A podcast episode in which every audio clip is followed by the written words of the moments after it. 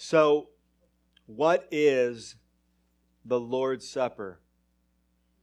Every Sunday, at least in this church, every Sunday we pray together and we sing together, we read the Bible together, and we sit under the preaching together, and then we take communion together. We come to the Lord's table. We take the Lord's Supper together, communion, the Lord's table, the Lord's Supper. Three terms to describe the same exact thing, this thing that we do together as a church every Sunday in obedience to Jesus Christ. But do we know what we're doing?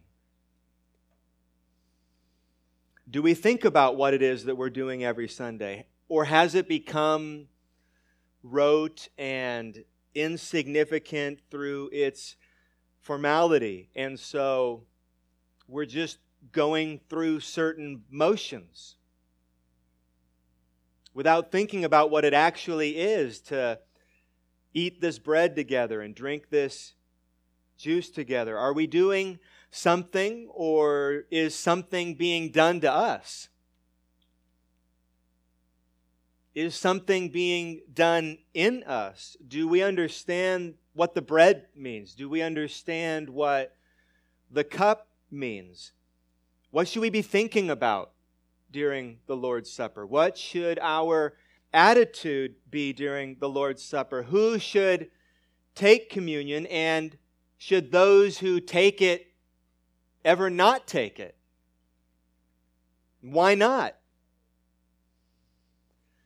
So, for some of you, maybe this doesn't seem like a big deal. Maybe, maybe you don't care. Maybe it even feels like a, a waste of time to desert, to devote four weeks to baptism and communion. I can think back to my early 20s, and that's probably exactly how I would have felt. And that's not a surprising reflex in Christians that are abounding in comfort and peace and freedom. Historically speaking, sorting out and standing for truth really costs us relatively little. To sort out what we believe and then to stand on what we believe, it really doesn't cost us, historically speaking, that much. And so we can easily take these things that we say we believe for granted. But it has not always been that way. In fact, there was a day not all that long ago when Christians were willing to die. And they did die. A day when Christians were willing to die over their convictions about the Lord's Supper. John Rogers, Thomas Cranmer, Hugh Latimer, and Nicholas Ridley, to name a few, they were burned at the stake in the 1550s in large part because they disagreed with the Roman Catholic Church over the Lord's Supper. J.C. Ryle writes did they or did they not believe that the body and blood of Christ were really, that is, corporally, literally, locally, and materially present under the forms of bread and wine after the words of consecration were pronounced? Did they or did they not believe that the real body of Christ, which is born of the Virgin Mary, was present on the so called altar so soon as the mystical words had passed the lips of the priest. Those men did not believe that.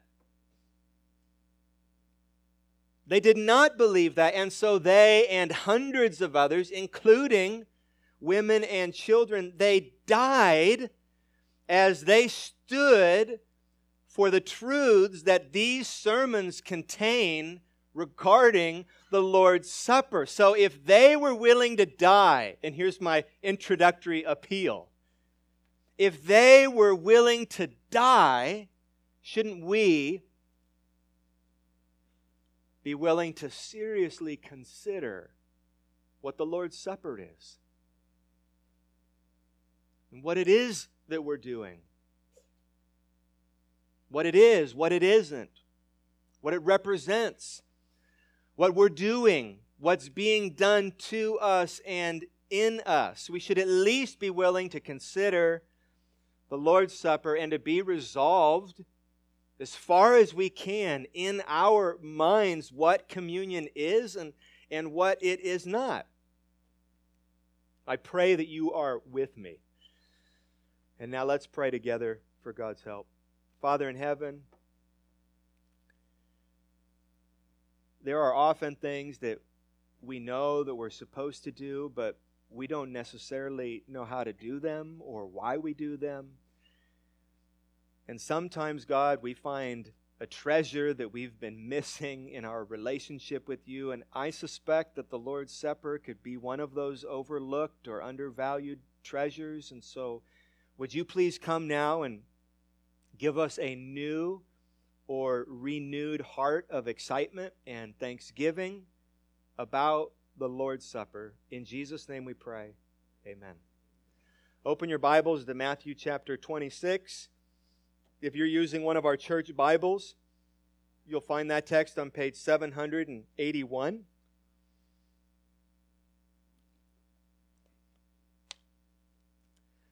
The past two weeks, we've immersed ourselves in the study of baptism, and now let's sit down at the Lord's table and consider this mark of every true church for 1900 years and counting. We'll start with the very first Lord's Supper, which is what we have here in Matthew chapter 26. It took place on the night Jesus was betrayed in a small room with his 12 closest friends. Before we get into it, I just want to show you two things. First, Luke chapter 22 and 1 Corinthians chapter 11 make clear that what happened in that room with Jesus and his closest friends, that that is what is supposed to happen in this room. What happened then is a model for us.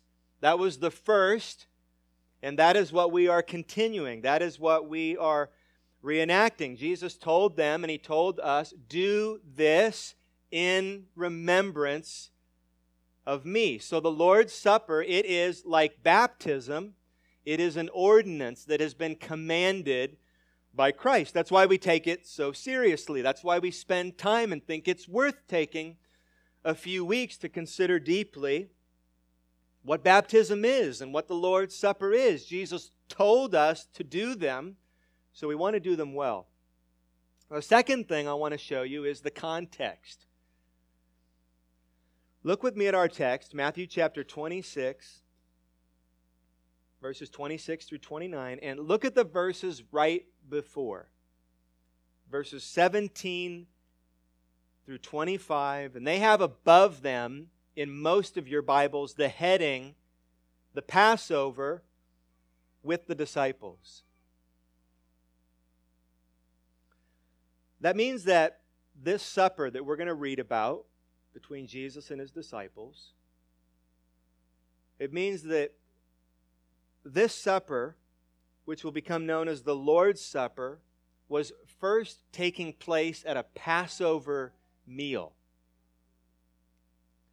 These Jews had gathered together in this small room to eat a special meal together, a meal that was only eaten once per year to commemorate to remember the Jewish Passover. The main course of that meal, it would have been a lamb to remind the Jews of the night God began to save them from 400 years of slavery in Egypt.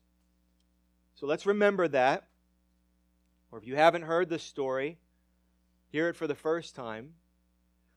If you go way back in the Old Testament, the book of Exodus begins, and God's people have been enslaved in Egypt for over 400 years. And God calls a man named Moses to lead his people to freedom.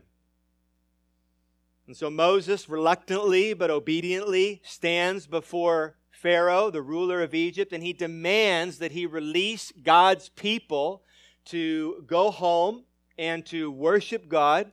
And Pharaoh refuses. And so God sends, God pressures him with nine plagues. Nine horrible plagues. And then God pronounces a tenth plague. And the final plague that God pronounces will result in his people being released. God was going to kill every firstborn in Egypt. That was God's warning to Egypt. And as he warns Egypt, then in Exodus 12, he gives a word to his people, to Israel, and he institutes the first Passover. And that Passover is what Jesus and his disciples are remembering in that upper room. So, on that original Passover night, the head of each house, this was in obedience to God, was to take a male lamb without blemish. So, each home, the head of that home was to find as perfect a lamb as he could find, and it was to be sacrificed. And then the blood from that sacrifice was to be spread on the posts of the front door. And then it was to be spread above the door. And God explained to his people that that blood from that unblemished lamb would be a sign to them and a sign to God. And when God saw the blood, he would pass over he would pass over the home and he would spare the firstborn from judgment. Then he told the family to get dressed. Get dressed, tie your shoes, put on your coat as if you are ready to run for your lives. And then sit down at the table and eat the Lamb. God tells his people that future generations were to continue this yearly observance. By it, they would remember their salvation from Egypt and they would be looking forward to their future deliverance from sin. So that is the supper that is the meal that Jesus is eating with his disciples the night before he would be sacrificed as the Lamb of God for the sins of his people so that their souls could be mercifully passed over. This is no coincidence. So he's about to sit down with them and they're going to have a meal. And this meal is remembering how God saved them by the blood of this unblemished lamb, that they deserved death, just like the Egyptians deserved death. They weren't better people than the Egyptians, they were sinners just like the Egyptians. But God was willing, in His mercy, to pass over them and he would pass over them when he saw the blood of this unblemished lamb. And so Jesus takes that meal and he turns it into this other meal that we partake of every Sunday.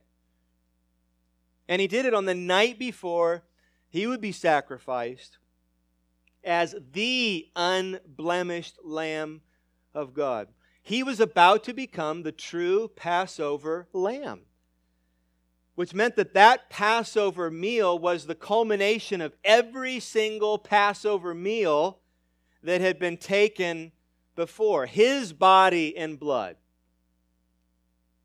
His body and blood was about to be given for them and countless others, which he will symbolize in this supper that he's having with them. So for Israel to be freed from bondage to Egypt, an unblemished lamb had to be sacrificed. For sinners to be freed from bondage to sin, the Lamb of God must be sacrificed, is the picture. So Peter writes in his first chapter of his first letter in verse 18 Knowing that you were ransomed from the futile ways inherited from your forefathers with the precious blood of Christ, like that of a lamb without blemish or spot. Or in 1 Corinthians 5 7, we've read, Cleanse out the old leaven that you may be a new lump as you really are unleavened for Christ, our Passover lamb. He is our Passover lamb, Christians. Christ is your Passover lamb. And by his own sacrifice, we can be mercifully passed over. So at Passover, they consumed the animal that was sacrificed, and at the Lord's Supper, we consume symbols of Christ crucified. So those are the roots of this meal that Jesus is about to have with his disciples. So, with that background in mind, let's read our text now. Matthew 26, 26 through 29. Now, as they were eating, eating the Passover meal, Jesus took bread and after blessing it, broke it and gave it to the disciples and said, Take, eat, this is my body. And he took a cup and when he had given thanks, he gave it to them, saying, Drink of it, all of you, for this is my blood of the covenant, which is poured out for many for the forgiveness of sins. And then he said this in verse 29 I tell you, I will not drink again of this fruit of the vine until that day when I drink it new with you in my Father's kingdom. And so this was the last supper of Jesus with his people until the marriage supper of the Lamb, described in Revelation 19. That's what he's looking forward to in verse 29. So let's go back and read this more carefully. First, we're told in verse 26 Jesus took bread. And after blessing it, he broke it and gave it to the disciples and said, Take, eat, this is my body. Jesus did not mean this literally. His body was before them. The bread symbolized his body, which would be broken. And we're told that he broke it before them. No one else broke it. Pilate wouldn't break it. The Jews would not break it. Christ would break it. He had said this before in John 10 I lay down my life that I may take it up again. No one takes it from me, but I lay it down of my own accord. I have authority to lay it down, and I have authority to take it up again. So the bread that symbolizes his body, he broke his body. He broke the bread before them. And then he gave it to them. And then he instructed them to eat. And they consumed the bread, which was his body. Next, in verse 27, Jesus took a cup. And when he had given thanks, he gave it to them, saying, Drink of it, all of you. Again, Jesus did not mean that this was literally his blood. The, the cup symbolized his blood that would be shed. So the bread, which is his body, was broken, and the cup, which is his blood, was poured out. And he poured the wine, he gave them the cup, and then he instructed them to drink. And he says this about it in verse 28 It is the blood of the covenant, which is poured out for many for the forgiveness of sins. Now, in those two short sections about the bread and the juice, I have said something about the bread and about the juice that cannot be taken for granted. The bread is a symbol, the cup is a symbol. I want you to see how important this is. It is not the bread and the juice, it is not actually the body and the blood of Jesus, though that is what is taught by the Roman Catholic Church. That teaching is called transubstantiation, and that is what those Christians in the 1550s died denying. This Roman Catholic doctrine of transubstantiation believes that during communion, by consecration, the bread and the wine actually become, they actually change into the physical body and blood of Jesus. It is unknown to your senses, but it actually changes into the body and blood of Jesus. They believe that through the Lord's Supper every time that Christ is sacrificed again for the forgiveness of your sins. And that is based on a misinterpretation of John chapter 6. Here is what our confession, which I quoted last week in regarding baptism and now this week regarding the Lord's Supper. This is from chapter 30, paragraph 2. Listen to how big a deal this was in 1689. In this ordinance, they're making a clarification about the Lord's Supper. Christ is not offered up to his Father, nor is any real sacrifice made at all for remission of sin of the living or the dead.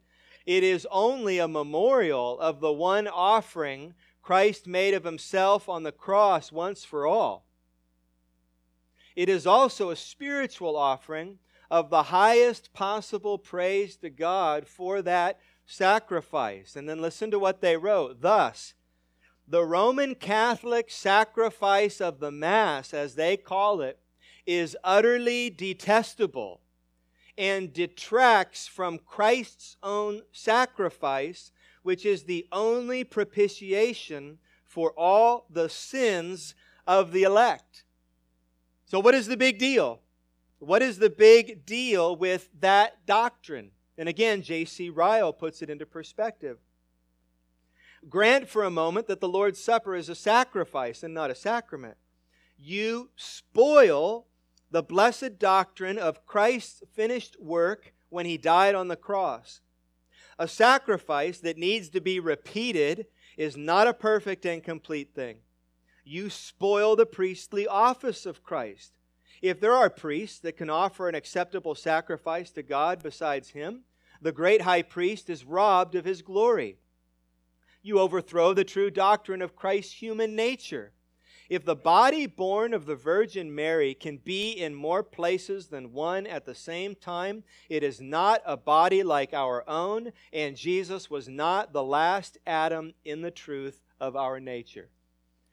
Jesus died once for all. He does not need to die again. He does not need to be sacrificed again. It is not like this Old Testament Passover meal that's done over and over and over again, and a lamb is sacrificed, and then next year another lamb, and another lamb, and another lamb. He is the perfect Lamb of God. 1 Peter 3:18 For Christ suffered once for sins the righteous for the unrighteous, that he might bring us to God, being put to death in the flesh, but made alive in the spirit. In Romans 6:10, for the death he died to sin once for all, but the life he lives, he lives to God. In Hebrews 9:12, he entered once for all into the holy places, not by means of the blood of goats and calves, but by means of his own blood, thus securing an eternal redemption.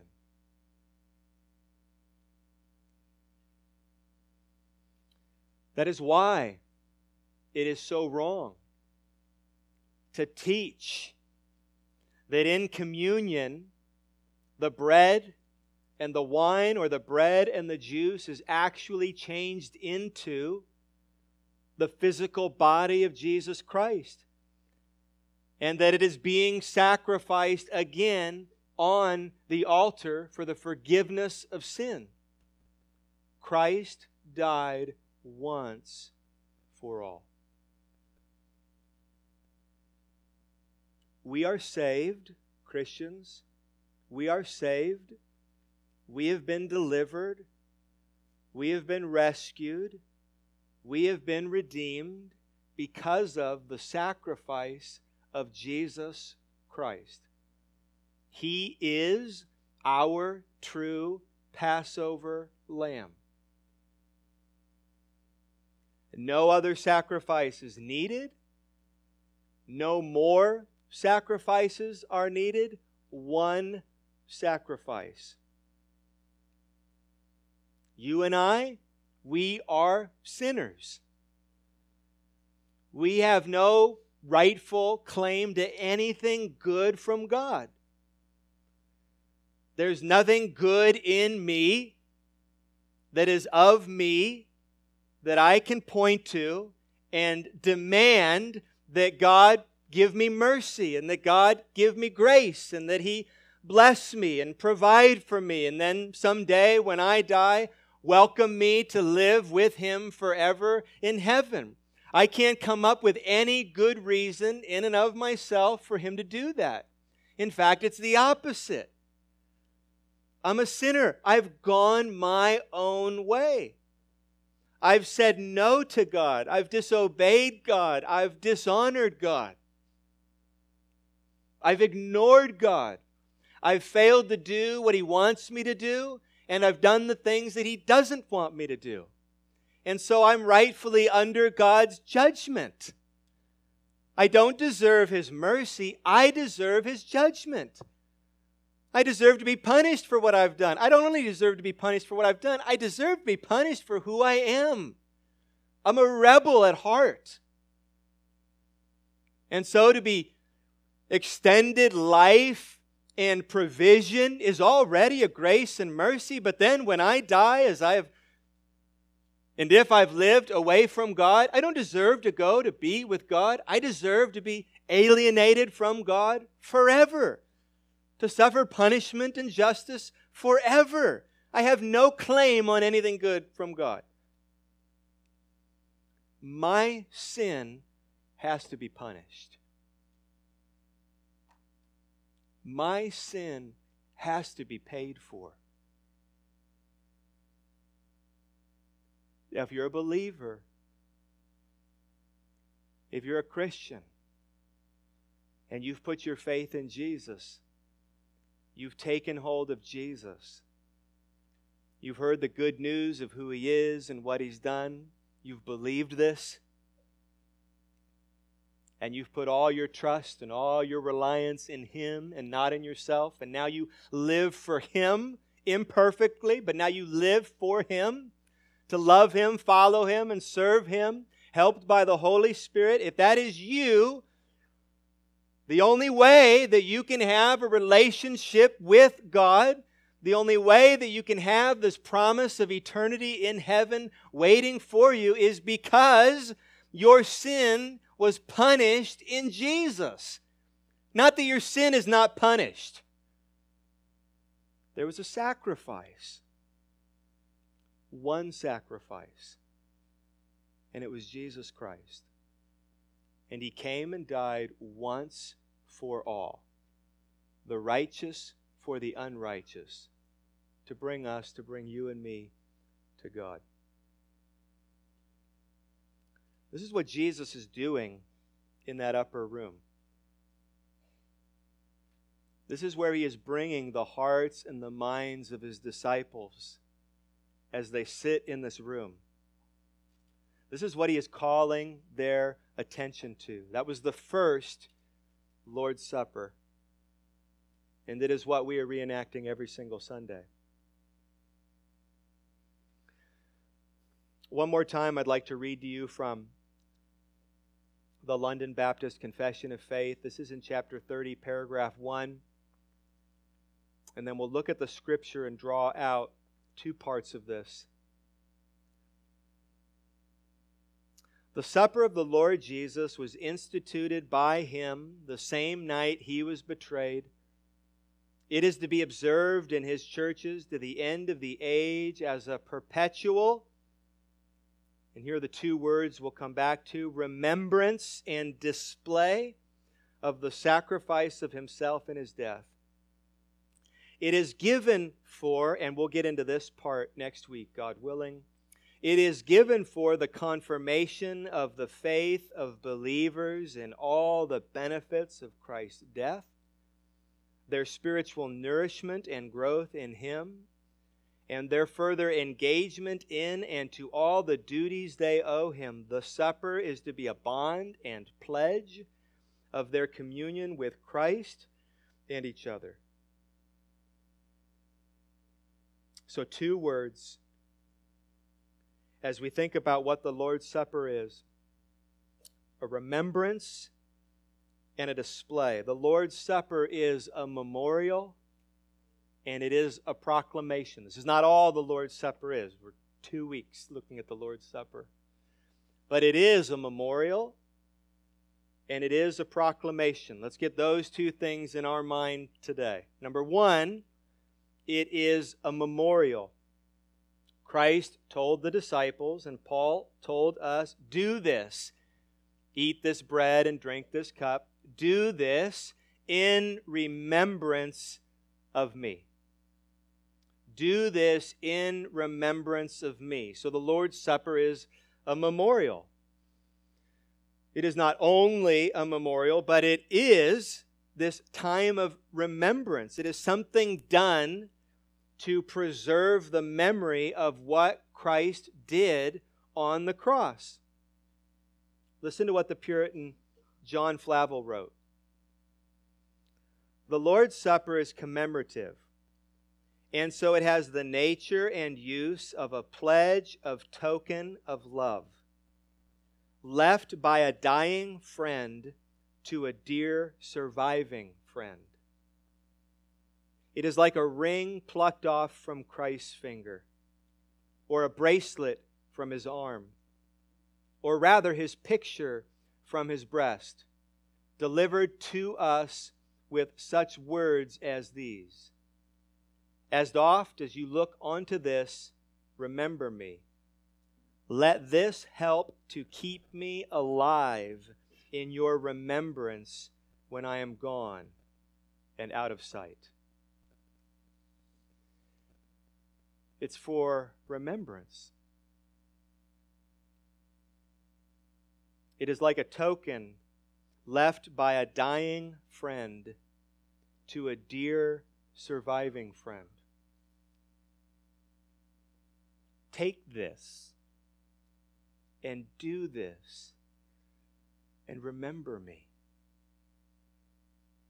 Regularly do this Take this thoughtfully, heartfully, and remember me. The Lord's Supper is a memorial. It is intended to remind us of Jesus, to remind us of his cross, to remind us of our salvation, of forgiveness. This tells me what I should be mindful of as I'm preparing to take the Lord's Supper, or if you're serving the Lord's Supper, as you're standing in line, as you're returning to your seat, as you're sitting down, as you're actually eating the bread and drinking the cup, It is a gift from God to us so that we can remember what Jesus has done. Second, the Lord's Supper is a proclamation. It is a proclamation. It is a visual proclamation. Paul writes in 1 Corinthians 11 26, For as often as you eat this bread and drink the cup, you proclaim. So we remember, but also proclaim the Lord's death until he comes. So, what's meant by the word display? In the Lord's Supper, something is on display. Like baptism, the Lord's Supper, it, it, it speaks. It says something. Here in this church, we, we stand up at the Lord's Supper and we come forward and, and we have small pieces of bread that are given to us and small cups that are given to us. And then we return to our seats and then we eat this bread together and then we drink these cups together. And all of that says something. All of that displays something. All of that, it proclaims something. It pictures the sacrificial death of Jesus Christ for his people. It pictures his death. His body broken is pictured. His blood poured out is pictured for his people. And our faith is pictured. Our taking hold of Jesus and taking in Jesus and trusting Jesus. And by faith, feeding spiritually on Jesus, it is on display for God, for angels, and for one another. We're reminded what we see ourselves doing, what we see our church family doing, what we see these other Christians doing. We are reminded that Jesus died for the sins of his people, and we need him. We have to have him. We must trust him. We must take hold of him. We must, John 6, consume him. We must be nourished by Him. And it's on display. And it's proclaimed when we take the Lord's Supper together. And so J.I. Packer puts it like this As the preaching of the Word makes the gospel audible, so the sacraments make it visible. And God stirs up faith by both means these ordinances, therefore, function as a means of grace on the principle that literally seeing leads to believing. So the Lord's Supper is a proclamation, visually proclaiming the sacrificial death of Jesus Christ. So, in conclusion, the Lord's Supper is a memorial through which we remember the sacrificial death of Jesus Christ. And the Lord's Supper is a proclamation through which we proclaim the sacrificial death of Jesus Christ. Next week, God willing, we'll think about why we call it communion. So when we take the Lord's Supper, we are physically receiving into our bodies the bread and the juice. And we are spiritually, by faith, receiving into our souls the life saving, life sustaining effects of the broken body and poured out blood of our Lord Jesus Christ. That is happening that is happening when we take the Lord's Supper together. We receive strengthening of our souls. We receive refreshing of our souls.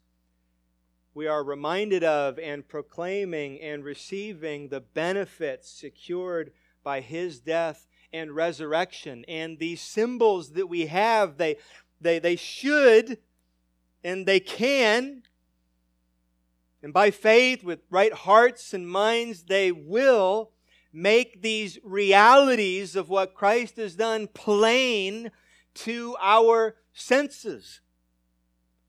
Right now, as J.I. Packer pointed out, we are hearing the gospel. That's what's happening right now.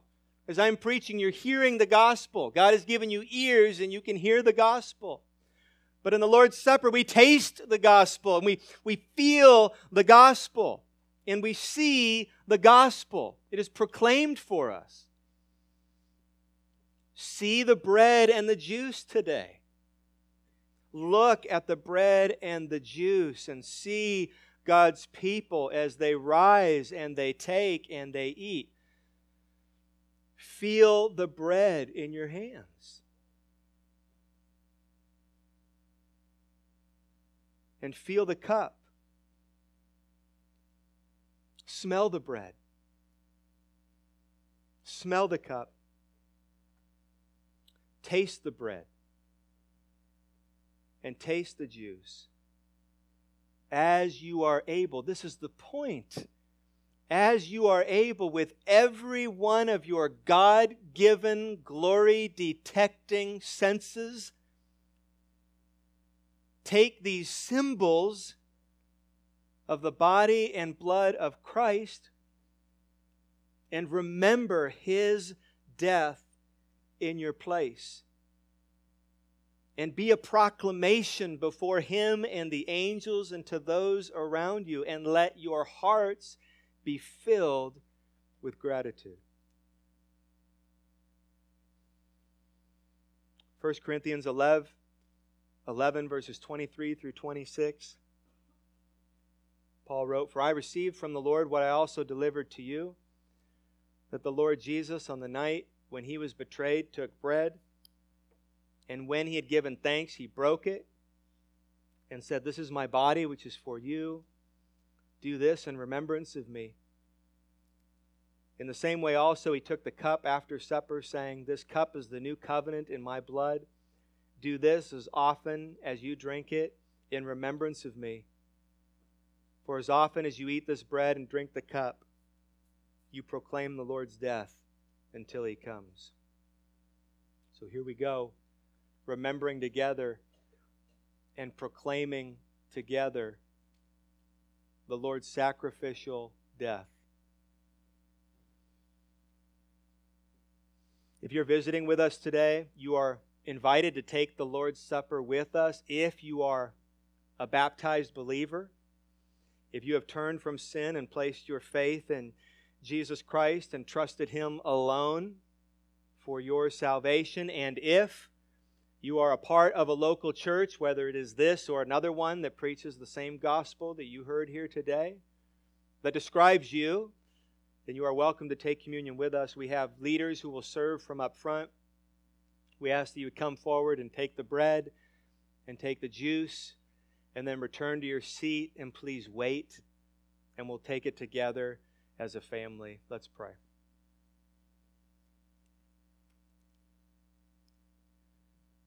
Father in heaven, in response to your word today, we're turning our attention now to the death of your Son. We thank you for these symbols that you've given us, which hold special importance for us as we are reminded of the way of our salvation. May you be glorified as we remember and proclaim his sacrifice in our place so that we could be reconciled to you. In Jesus' name we pray. Amen.